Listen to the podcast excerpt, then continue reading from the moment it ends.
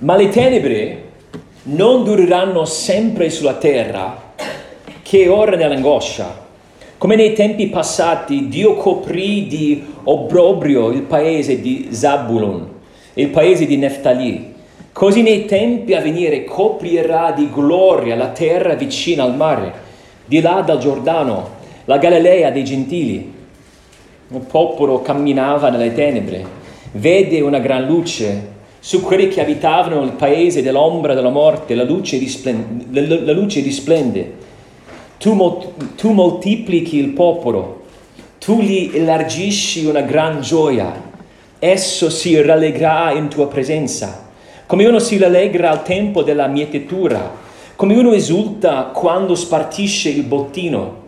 Infatti il gioco che gravava su di lui il bastone che gli percuoteva il dorso, la verga di chi lo opprimeva, tu li spezzi, come nel giorno di Madian.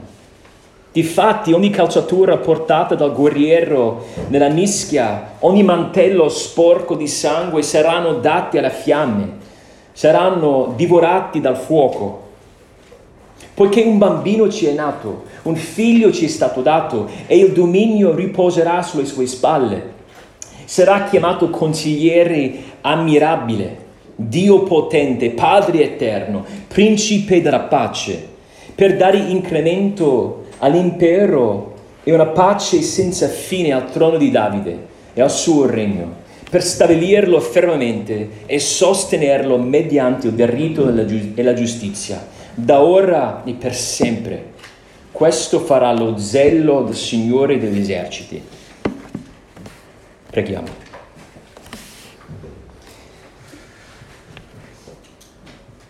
Oh Signore, non vogliamo sperare in questo mondo, vogliamo porre la nostra speranza in Te, vogliamo di, di, di cuore aggrapparci a Te però sappiamo che, che per, per, tendenza, vivendo ancora nella carne, a, a volte abbiamo un concetto di Cristo troppo basso.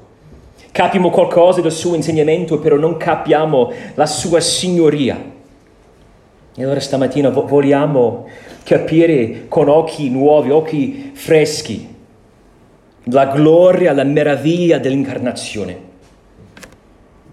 Fa questo per la tua gloria, chiediamo nel nome di Cristo.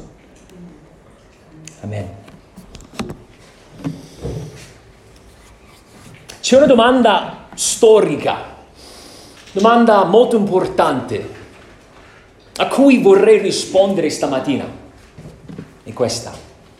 Cosa c'entra Babbo Natale con il concilio di Nicea? Domanda importante. Cosa c'entra Babbo Natale con il concilio di Nicea? E forse state pensando non c'entra niente, sbagliate. Possiamo rispondere in primis affermando che Babbo Natale fu al concilio di Nicea, ovvero San Nicola, colui che ha ispirato la figura di Babbo Natale. Ora, l'origine del legame tra Babbo Natale e San Nicola è un po' difficile da capire, Sembra che risalga a un episodio leggendario, forse con radici storiche, nel quale San Nicola dimostrò una generosità incredibile a questa famiglia povera, dandole dei regali in modo nascosto.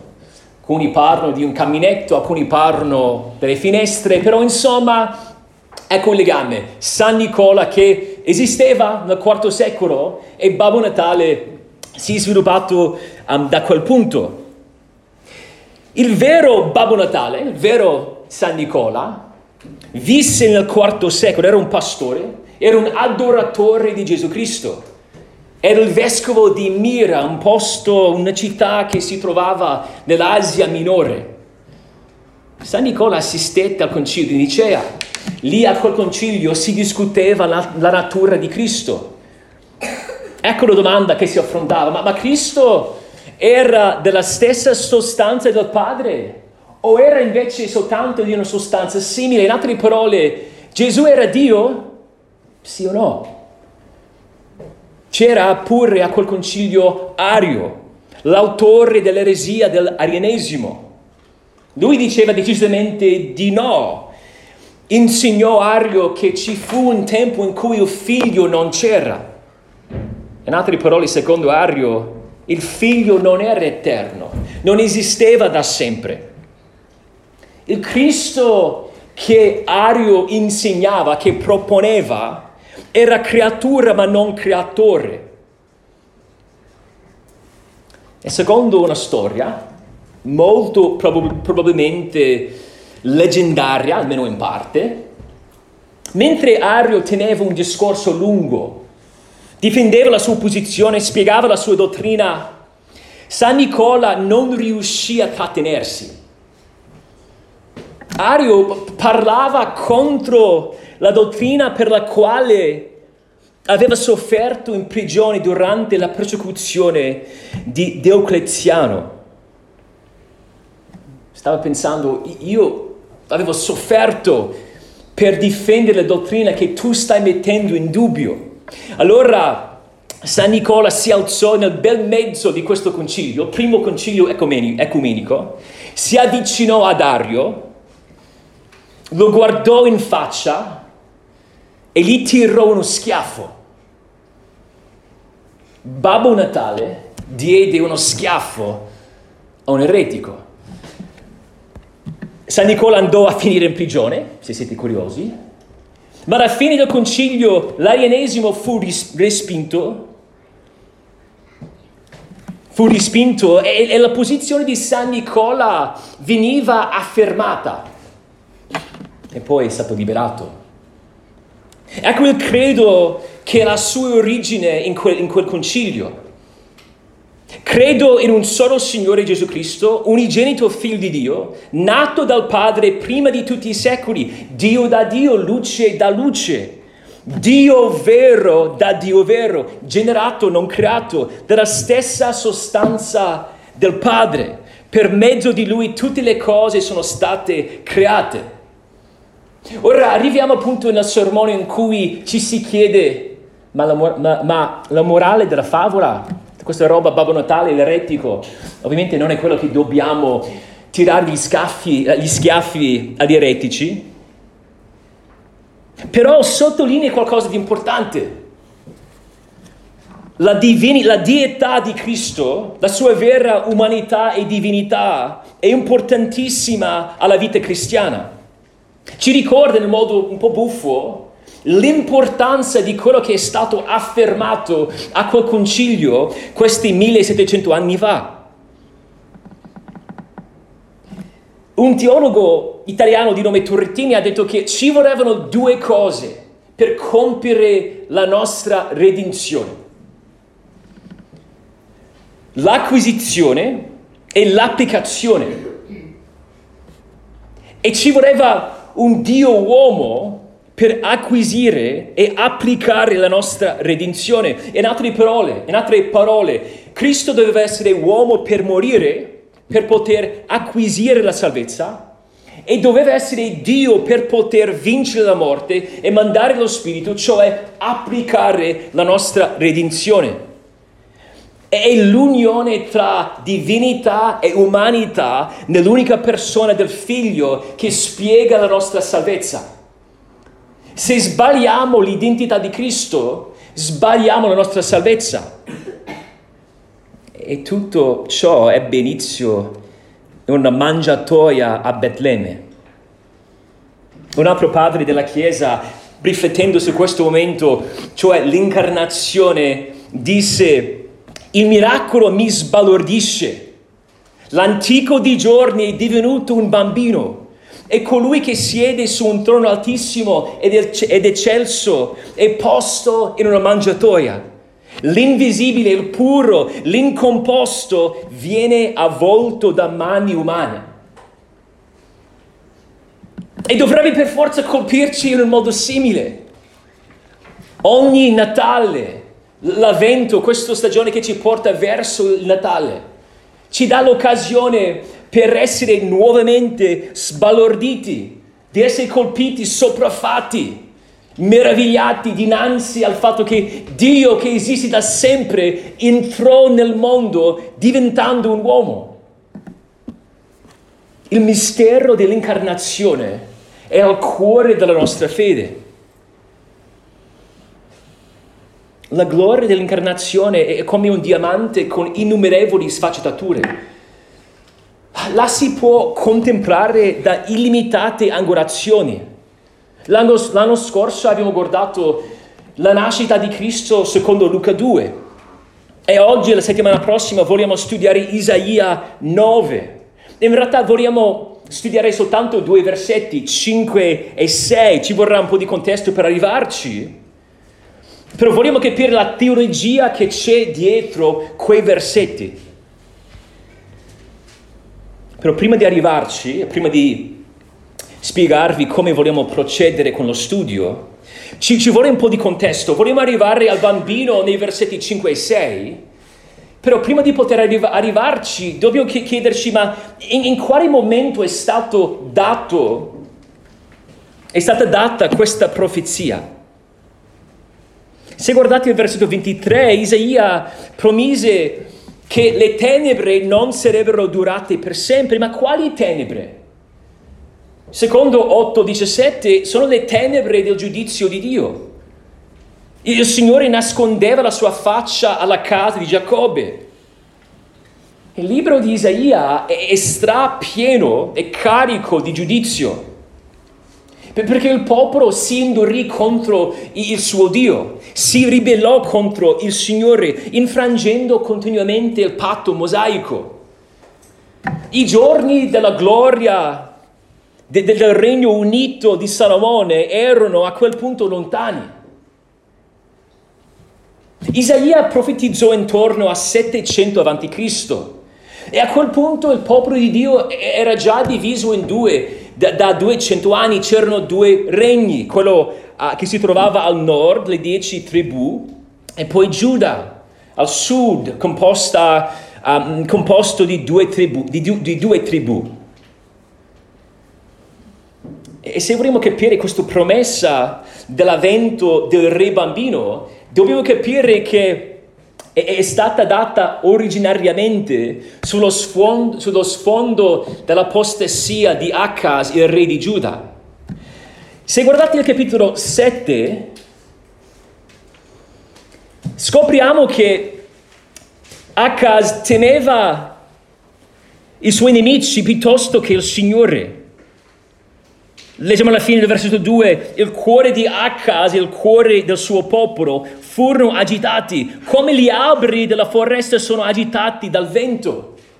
C'era una grandissima minaccia, una coalizione di due popoli, la Siria, l'Israele. Si mettevano in, insieme contro, um, contro Giuda, il regno nel, nel sud. E piuttosto che rivolgersi al Signore, troviamo Acas in grande difficoltà. E infatti quando il Signore vuole incoraggiarlo, nel versetto 11 dice chiedi un segno al Signore. Doveva essere un atto di umiltà. Il Signore sta dicendo voglio aiutarti, voglio darti un segno. E rispose con una falsa, una finta umiltà. Nel versetto 12 non chiederò nulla, non tenterò il Signore non aveva la fede per rivolgersi al Signore. Infatti nel versetto 9 dice alla fine, se non voi avete fede, certo non potrete sussistere. E quello che troviamo nel mezzo di queste minacce, perché c'era quella minaccia a quel punto nel capitolo 7, di questa coalizione dei, due popoli, però andando avanti c'era la superpotenza di Assiria questa minaccia massiccia, difficile da contemplare, che devastava tutte le nazioni con cui aveva a che fare. E anche qui il popolo seguendo Acas non andava dal Signore. Se guardate il capitolo 8, il versetto 19, Dice, se vi si dice consultate quelli che evocano gli spiriti e gli indovini, quelli che sussurrano e bisbigliano, rispondete, un popolo non deve forse consultare il suo Dio? Si rivolgerà forse ai morti in favore dei vivi? Pi- piuttosto che andare da Dio, provavano a mettersi in contatto con i morti. Si servivano di tutte le modalità disponibili per poter trovare un appoggio, un, un ausilio, piuttosto che rivolgersi a Dio. Guardate il prossimo versetto, nel versetto 20, alla legge, alla testimonianza. Tornate al Signore, tornate a colui che sa curarvi, alla sua parola. E dice, se il popolo non parla così, non vi sarà per lui nessuna aurora. Non ci sarà nessun alba, non ci sarà via di uscita dalle tenebre. Però quello che vediamo nel libro di Isaia è che c'è un giudizio pesante, decisivo, affiancato a una promessa di salvezza e di redenzione per il resto, cioè per questo gruppo che sarebbe rimasto fedele al Signore. Il Signore sarebbe rimasto fedele ai suoi patti. Pure questo, questo giudizio non sarebbe stato la fine. Il giudizio divino avrebbe devastato Gerusalemme, Giuda, prima per mezzo degli Assiri e poi per mezzo di Babilonia. Ma, ma il giudizio non sarebbe durato per sempre. E nel versetto 23 parla di questo momento ancora futuro, nel quale Dio avrebbe fatto qualcosa di diverso La, Galilea, la Galilea nord-orientale, proprio il posto di cui si parla nel versetto 23, dove si trovavano Zabulon e Neftali, avrebbero scambiato le tenebre per la gloria di Dio. Quel posto era interessante, o meglio importante, perché era l'entrata per la Siria. Avrebbero visto loro prima di tutti gli altri l'arrivo dalla Siria, di quell'nemico più forte di tutti gli altri.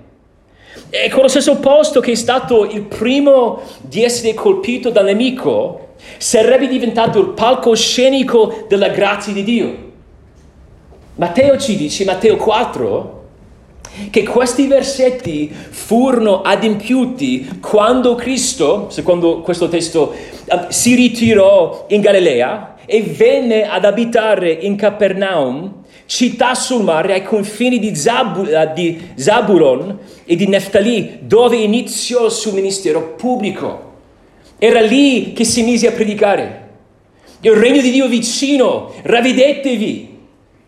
C'è qualcosa di diverso. Ecco benedizione, la luce arrivò in Cristo, proprio lì. E l'arrivo della luce, nel versetto 1, 9.1, produce una gioia immensa. È una gioia che è difficile descrivere. Non è una felicità umana, una felicità mondana che dura per un po', per, un po', per poi affievolirsi. È una vera gioia una gioia immensa, una gioia radicata nell'adempimento del patto che Dio fece ad Abramo. È quello che sta dicendo, tu moltiplichi il, popolo. E, e questa gioia è una gioia come la gioia del tempo della mietitura nel versetto 2. È come un contadino che fatica seminando, coltivando per mesi, attendendo la, la, la, il raccolto e nel momento della mietitura vedi il frutto di tutta la sua fatica. È come una battaglia che va avanti per mesi e finalmente il tuo esercito vince la battaglia. È come uno esulta quando spartisce il bottino, la vittoria decisiva. E dobbiamo seguire la grammatica perché questa gioia che è radicata nella luce, perché passiamo da tenebre alla luce, è radicata nella vittoria di cui si parla nei versetti 3 e 4. I versetti 3 e 4 descrivono una vittoria decisiva. Si parla del ritorno di Cristo, del, del secondo avvento, la seconda venuta di Cristo, il suo ritorno quando ritornerà per regnare per mille anni. Quando si vedrà che è il figlio e tutte le nazioni dovranno riconoscere la sua signoria. Ora in questa età il regno di Dio va avanti per mezzo del seminare la sua parola. Non c'è un esercito, non c'è un dominio in quel senso. Però allora quando tornerà regnerà fisicamente sulla terra per mille anni. Ci sarà pace perché, perché ci sarà il grande re che porta la pace. E poi regnerà per sempre sulla nuova terra.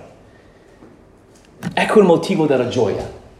Tutte quelle attrezzature, armi che si usavano per distruggere, per infliggere sofferenza, saranno bruciati e ci sarà soltanto il Re dei Re. Gioia radicata in questa vittoria certa. Però la, la logica del, del, brano non si ferma lì. P- perché magari c'è la domanda, ok, vorrei avere quelle, quella gioia immensa, quella gioia diversa, unica, e capisco che devo gioire, rallegrarmi perché c'è questa vittoria futura. Però come possiamo sapere? Come possiamo essere certi che andrà a finire così? Come possiamo essere sicuri che questo re non sarà come Acas? Un re che doveva guidare però non era in grado di guidare. Ecco il momento in cui troviamo i versetti 5 e 6. Perché c'è un altro motivo, guardate il versetto 5, notate quella parola poiché. Il motivo per cui quella vittoria descritta nei versetti 3 e 4 è certa è l'identità del bambino. Il bambino garantisce la, vi- la vittoria. E, se vogliamo trarre un'applicazione prima di proprio arrivare ai versetti 5 e 6, potremmo dire questa progressione dovrebbe essere la nostra, una gioia immensa che, che, che non proviene da qualcosa dentro di noi. Non dobbiamo rivolgerci a, a noi stessi. Non è una cosa che posso autosviluppare. È una gioia radicata in quello che il Signore farà. Devo aspirare alle cose di lassù, dove Cristo è seduto alla destra del Padre. Devo ricordarmi di giorno in giorno, ogni giorno, ogni mattina in cui mi sveglio, che Cristo vincerà. E poi devo ricordarmi che il motivo per, per cui posso essere così certo, così convinto, è la sua natura, è la sua identità. E come avrete notato, vediamo in questo testo l'intreccio tra i due avventi. E questa è una cosa che si vede ovunque nell'Antico Testamento. Se state prendendo appunti potete scrivere Zaccaria 9, 9, 10. La stessa cosa. Si parla del momento in cui Cristo arrivò a Gerusalemme cavalcando non un cavallo, ma un asino, per poi parlare del suo regno futuro. E, e, leggendo l'Antico Testamento a volte è difficile discernere la differenza tra queste due venute. È come guardare una catena, una catena montuosa da lontano, vedo le due vette, però a volte no, non possiamo discernere quanto spazio tra, tra un monte e quello dopo. Non sappiamo quanto si allarga la valle che separa le, le due vette. Però la cosa importante per noi e di capire che per Dio, per lo Spirito che ispira questo testo, le, le due venute di Cristo vanno di pari passo. Cioè parlando del bambino ci porta a parlare del suo regno sulla terra. Le descrizioni che si trovano in Isaia 9 valgono per sempre, dall'incarnazione in poi. Cioè descrivono Dio figlio descrivono il Messia dall'incarnazione in poi. nella prima venuta e anche nella seconda.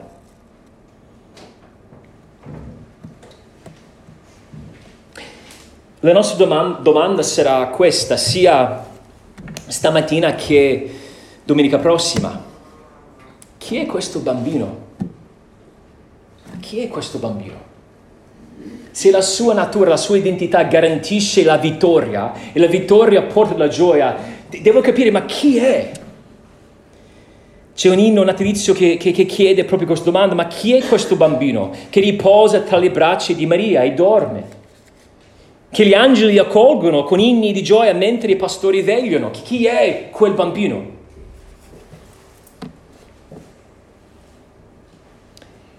Troviamo all'inizio due, due risposte. E quando pensate al bambino, quando pensate alla mangiatoia, al Natale, dovete pensare al fatto che il bambino è vero uomo e vero Dio, vero uomo e vero Dio. Molto semplicemente, prima vediamo che il bambino è vero uomo. Nel versetto 5, un bambino ci è nato. È nato come ogni altro bambino. C'era una nascita umana.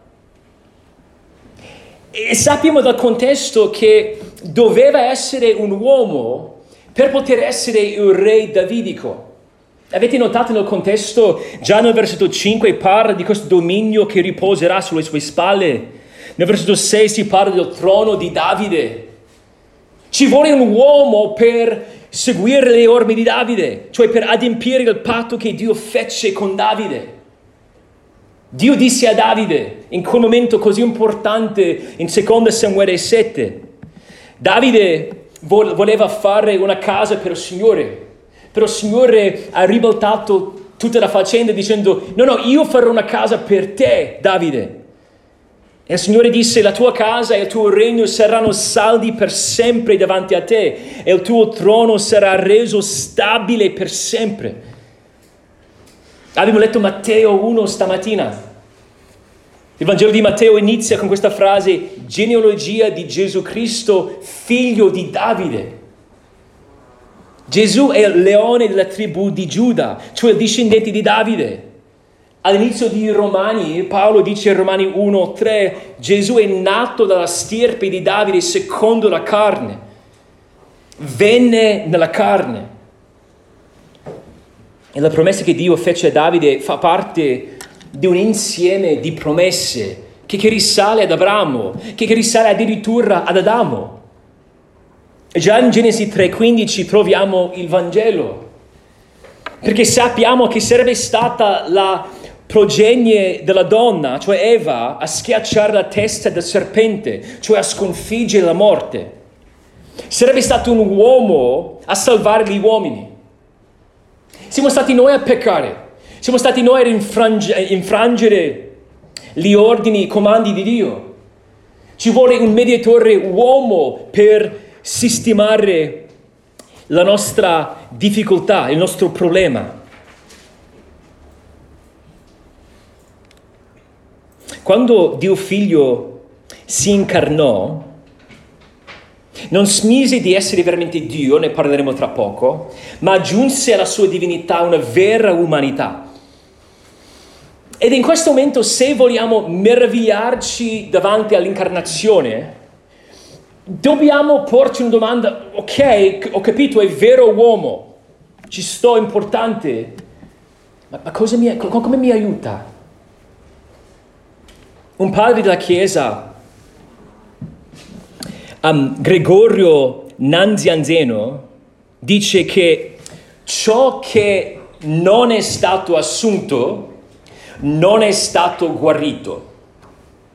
Ciò che non è stato assunto non è stato guarito. In altre parole, se Cristo fosse stato soltanto uomo a metà, non sarebbe stato in grado di guarirci, cioè di salvarci pienamente. Ecco l'importanza. Ruota tutto intorno alla nostra salvezza.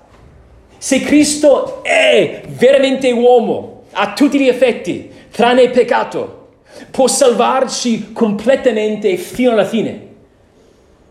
Però se sembra di essere uomo, se non è veramente uomo completamente, corpo, anima. Non è in grado di salvarci completamente. Doveva diventare come i suoi fratelli in ogni cosa tranne il peccato. Per almeno due motivi. Cioè doveva avere un corpo umano e, una, e un'anima umana per almeno due motivi. Primo, possiamo chiamarla l'ubbidienza attiva. Doveva ubbidire al posto nostro, cioè doveva vivere una vita perfetta corporalmente e anche psicologicamente, cioè corpo, anima.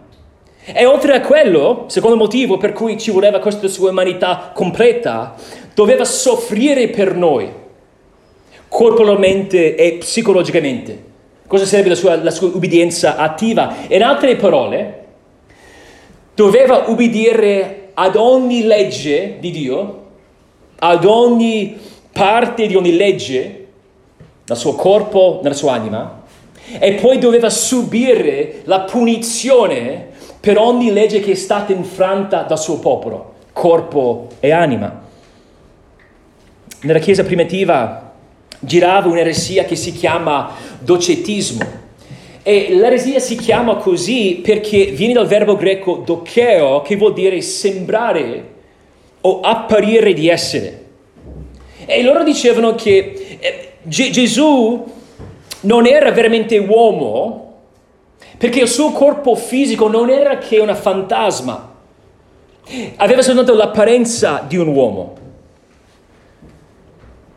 E qui possiamo dire che chi crede in un Cristo che non è venuto nella carne, cioè no, non aveva un corpo vero, non può salvare. Secondo Giovanni 7 dice, poiché molti seduttori sono usciti per il mondo, i quali non riconoscono pubblicamente che Gesù Cristo è venuto in carne. Quello è il, sedu- quello è il seduttore e l'anticristo. La parola divenne carne. poteva seguire il Signore. Poteva andare digiuno per 40 giorni ed essere tentato fino alla tentazione, alla stremità più intensa, senza mai cedere il passo minimamente. Fece sempre la volontà del Padre e poteva soffrire fisicamente. Se pensiamo più avanti in Isaia, poteva essere stroncato, Isaia, 30, 53, 10. Poi poteva essere sepolto. Senza un corpo fisico non c'è una sepoltura. Poteva essere un sacrificio per il peccato, l'agnello perfetto. Però un po', un po', dopo c'era un'altra eresia. E questa eresia diceva che Gesù aveva un corpo umano, ma il suo corpo umano era riempito della parola di Dio, del, del logos, cioè dentro era soltanto Dio, non aveva un'anima razionale. Al posto di un'anima umana c'era soltanto Dio. Quindi era uomo f- soltanto a metà. E magari potremmo dire, ma a quel punto c'è, c'è un uomo, c'è un corpo, può morire? Non è sufficiente? Vi ricordo di quel detto che ho citato prima. Quello che non è stato assunto non è stato guarito. Noi abbiamo un problema che va oltre il corpo. Abbiamo desideri cattivi, passioni che sono contrari allo spirito. Amiamo le tenebre, amavamo le tenebre. Gesù divenne un vero uomo con un cuore umano con un'anima umana, una mente umana, una forza umana, affinché potesse amare il Padre al posto nostro con tutto il suo cuore, con tutta la sua anima e con tutta la sua mente e con tutta la sua forza, era in grado di amare di cuore, dalla sua anima, il prossimo come se stesso. E poi poteva soffrire nella sua anima. Di nuovo Isaia 53 dice, parla del tormento della sua anima. Non soltanto corpor- corporalmente, non soltanto fisicamente, ma, ma, ma dentro. nel suo uomo interiore. Nel giardino del Getsemani, Matteo 27, 38 dice, Gesù disse, l'anima mia è oppressa da tristezza mortale. E per aiutarvi a capire quello che sto provando a trasmettervi, Galati 3 ci dice che Gesù divenne maledizione per noi. In che cosa consiste la maledizione? In qualche modo ci aiuta a pensare alla sofferenza di coloro che um, andranno nell'inferno. È soltanto una sofferenza fisica oppure una sofferenza a livello dell'anima? Gesù doveva essere in grado di sentire nella sua anima il peso degli iri di Dio. Gesù soffrì in tutti i sensi per noi. E soffrendo è il re che vince, che non può essere fermato in nessun modo. Un bambino ci è nato, un uomo come noi in ogni, in ogni modo, però diverso da noi, che, che, che ci capisce perfettamente, sa cosa significa essere, um, di, di dover interagire con una famiglia che non crede come te, sa cosa significa essere o affrontare la delusione di discepoli che non si comportano come dovrebbero. E in tutto ciò che fa, ogni sua sofferenza, ogni cosa che doveva affrontare, non aveva mai le passioni disordinate. Non rispose mai come tendiamo a fare noi. Ci capisce perfettamente perché affrontò tutte le stesse cose tranne il peccato. Ci capisce perfettamente. E quando pensiamo al nostro re che tornerà, possiamo anche dire che ogni nostra debolezza sarà guarita. Ogni problema che affrontiamo in questa vita, che è, dovuta, che è dovuto alla nostra mancanza, sia che si parli del peccato, sia che si parli di una debolezza che fa parte della nostra umanità imperfetta, Cristo, avendo sofferto per noi in tutti i sensi, avendo ubbidito per noi in tutti i sensi, corpo anima, garantisce che noi avremo una salvezza piena. Noi saremo in grado di gioire alla fine dell'età, dell'età presente con cuore pieno, pienamente. Non ci sarà nessuna esitazione, non ci sarà nessuna parte della nostra, della nostra esistenza che deve essere ancora guarita. Un bambino ci è nato, ma il bambino è pure vero Dio. Interessante chiedersi quale sia il primo accenno all'incarnazione nella Bibbia. Qual è il primo versetto che, che, che, fa accenno all'incarnazione nella Bibbia? Magari ci pensiamo, ma sicuramente è Genesi 3, perché ci vuole la, la progenie, il seme di Eva che schiaccia il capo del serpente. Però secondo me è ancora prima. Genesi 1, 26. Dio disse facciamo l'uomo a nostra immagine. Ora già da quel punto non significa che era il solo motivo per creare l'uomo a sua immagine. Però il fatto che l'uomo fu fatto all'immagine di Dio significa che Dio figlio nella sua persona poteva aggiungere la natura umana affiancandola alla sua natura divina. Già nel modo in cui noi siamo stati creati c'era la possibilità dell'incarnazione.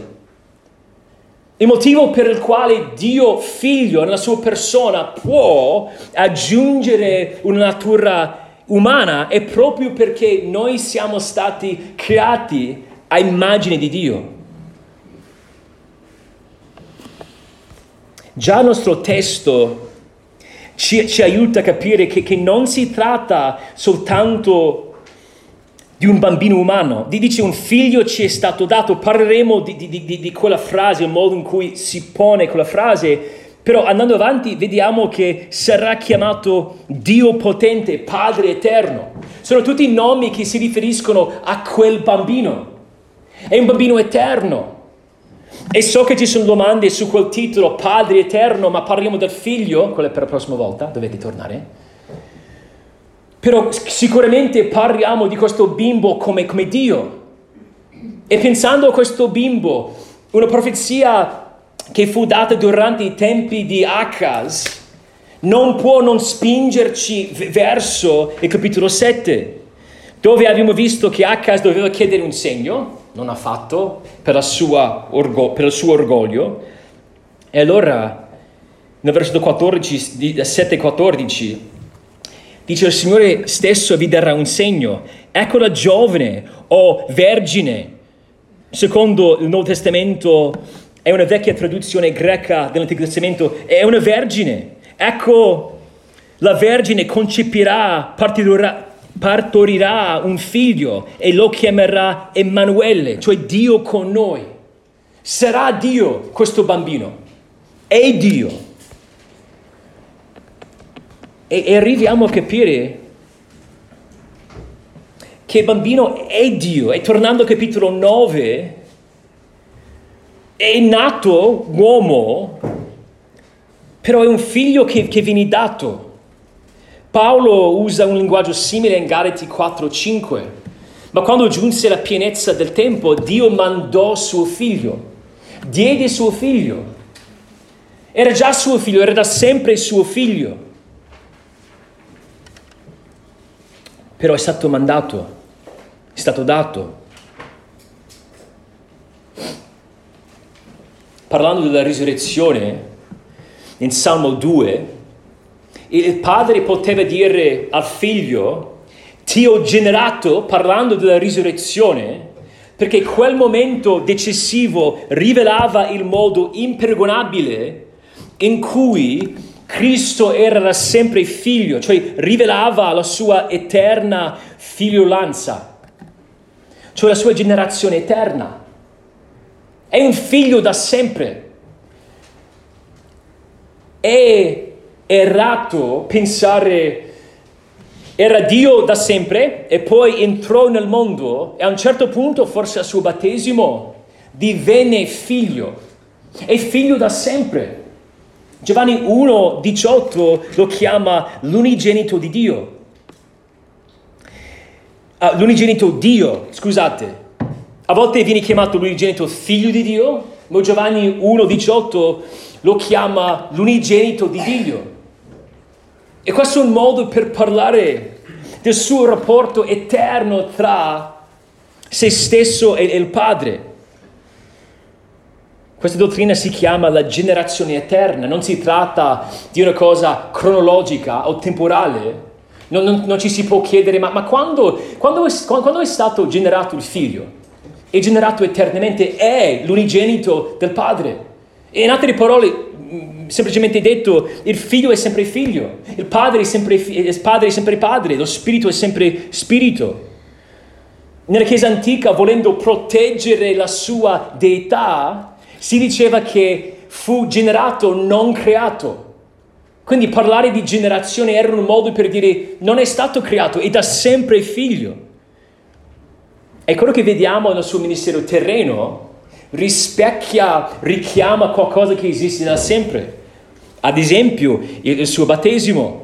Lo Spirito viene su di lui e dice, tu sei il mio diletto figlio, in te mi sono compiaciuto. La trasfigurazione, questo è mio figlio, colui che ho scelto, ascoltatelo, è qualcosa che esiste da sempre, non è una novità. E Giovanni 1 ci aiuta a dire, il bambino è Dio, bambino no, non è il padre. La parola è, è Dio, ma è da sempre con Dio. uguale al Padre nella sua sostanza, nella sua essenza, nella sua natura, ma distinto dal Padre sua, a livello della sua persona. E la Bibbia afferma ovunque che Gesù è Dio, il bambino è Dio.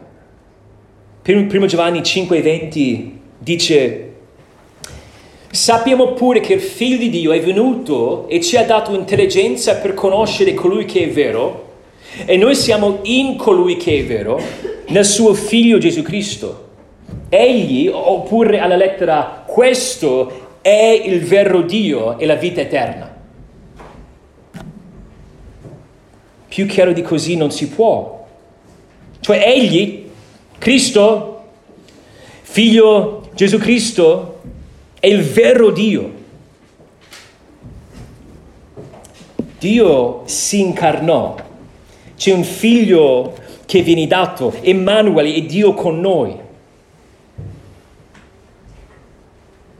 Ciavarella nel suo, suo libro sulla Trinità ci aiuta in qualche modo a contemplare quel momento dicendo colui che era esistito da sempre nacque a Betlemme, colui che aveva creato le gambe imparò a camminare con l'aiuto dei suoi genitori. Colui che aveva creato gli alberi imparava da Giuseppe come, lavora, come lavorare il legno quando era ragazzo. Colui che aveva dato la legge divina al monte Sinai si sottomise a quella legge durante la sua vita. Quel bambino che nacque nella mangiatoia era da sempre e anche in quel momento l'eterno figlio di Dio che sosteneva l'universo.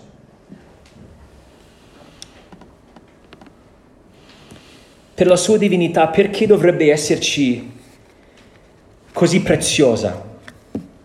Perché era necessario che Cristo fosse Dio. Abbiamo detto che ci voleva la sua umanità per comprare, acquisire la salvezza e che ci voleva la sua, la sua divinità per poter applicare la salvezza. Se Cristo non fosse stato Dio, non sarebbe stato in grado di subire la pienezza dell'ira di Dio contro il nostro peccato. Un solo peccato merita il suo salario e la morte seconda, cioè un tormento eterno nello stagno di fuoco. Se Cristo non fosse stato Dio vero, ovvero Dio, non sarebbe stato in grado di, di subire l'ira infinita contro ognuno dei nostri peccati. E per di più non sarebbe stato in grado di applicare ad ogni uomo, mandando lo Spirito, la salvezza. Allora quando ci poniamo la domanda, ma chi è questo bambino? Dobbiamo far tesoro delle sue due nature. Dobbiamo ricordarci che è vero uomo ed è vero Dio. Insomma, dobbiamo, un modo molto breve per riassumere quello che stiamo dicendo, dobbiamo ricordarci che il figlio di Dio divenne uomo affinché l'uomo potesse diventare figlio di Dio. Ecco il Natale. Che cosa consiste proprio quello? E quella piccola frase suscita una riflessione infinita nel nostro cuore. Il figlio di Dio divenne uomo affinché l'uomo potesse diventare figlio di Dio. Signore, ti ringraziamo per l'incarnazione, ti ringraziamo che Cristo è tutto quello che non siamo noi, che Cristo è vero uomo, che Cristo è vero Dio. E noi non vediamo l'ora di guardare la sua umanità con i nostri occhi non vediamo l'ora di vedere la sua divinità con occhi spirituali. Oh Padre, so che queste realtà possono sembrare pesanti dottrinalmente, però prego per i miei fratelli che, che loro possano far tesoro delle due nature di Cristo. E prego che tu possa preparare il nostro cuore per Natale che possiamo santificare quel giorno in modo unico, servendoci, servendoci di quel giorno per contemplare l'incarnazione. Preghiamo tutto, tutto questo nel nome di Cristo. Amen.